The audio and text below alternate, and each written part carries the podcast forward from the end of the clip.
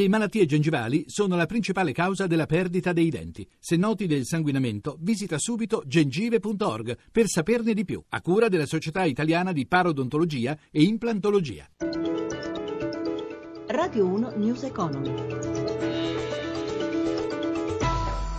11.32, buongiorno da Giuseppe Di Marco, ripartono i prezzi a maggio, secondo l'Istat l'aumento è dello 0,3% rispetto ad aprile, mentre su base annuale si registra un calo dello 0,3%, inflessione rispetto allo 0,5% di aprile. E sono fiacche le borse europee in attesa della decisione della Banca Centrale Europea sui tassi attesa per giovedì. Per gli aggiornamenti ora ci colleghiamo con Milano, la linea Paolo Gila. Buongiorno da Milano e giovedì in calendario c'è anche il vertice dell'OPEC convocato per decidere sull'eventuale taglio alla produzione domani c'è attesa per la pubblicazione del dato sulla produzione industriale cinese. Insomma, in questo clima di attesa i mercati europei sono sonnacchiosi anche perché scontano la chiusura per festività di Wall Street ieri sera e dunque si attende anche l'apertura dei mercati statunitensi nel pomeriggio. Milano arretra dello 0,25%, cedono lo 0,10% Londra e Francoforte, anche Parigi in leggero calo, meno 0,12%, pochi gli spunti, gli acquisti riguardano alcuni titoli del comparto industriale, le vendite invece riguardano i titoli del comparto bancario. Stabili gli energetici con la stabilità del prezzo del petrolio poco sopra i 49 dollari il barile, spread a 121 punti base con il rendimento dei BTP a 10 anni all'1,38%. In questo quadro resta stabile anche l'euro contro dollaro a 1,11 e 30. Grazie a Paolo Gila. Passiamo ora all'evento principale della giornata economico-finanziaria, la relazione annuale della Banca d'Italia con le considerazioni finali del governatore Ignazio Visco. Ci colleghiamo in diretta con Paola Bonanni.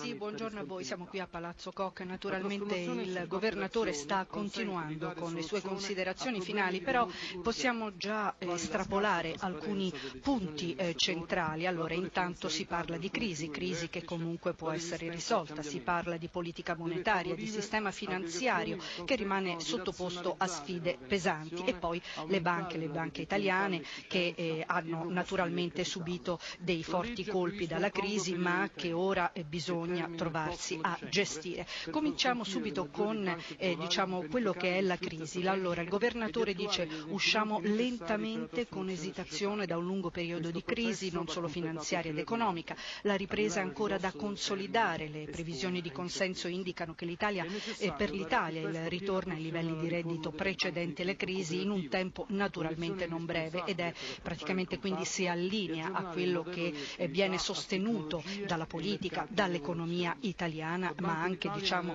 un, eh, un, avvicinamento a quanto eh, ha detto eh, sempre l'Europa. Allora, ehm, dunque, Visco ritiene che eh, sono deludenti le valutazioni sul potenziale di crescita della nostra economia, ma si deve e si può, ecco questa attenzione a questo passaggio, si può fare di più.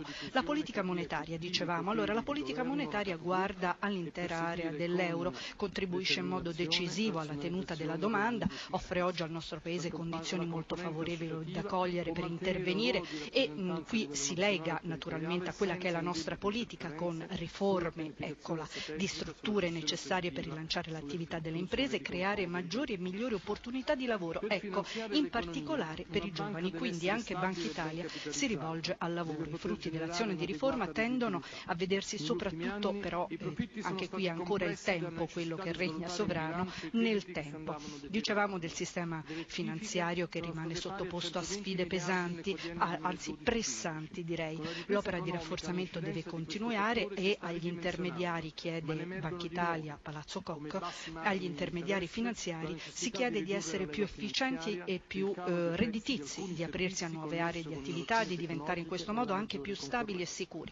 Le autorità devono porsi con pragmatismo, l'obiettivo è di adeguare gli strumenti di intervento a difesa della stabilità Mirate operazioni di aggregazione condotte secondo Grazie a Paola Bonanni ed è tutto. News Economy a cura di Roberto Pippan ritorna dopo il GR delle 17.30 per riascoltare questa puntata www.newseconomy.rai.it.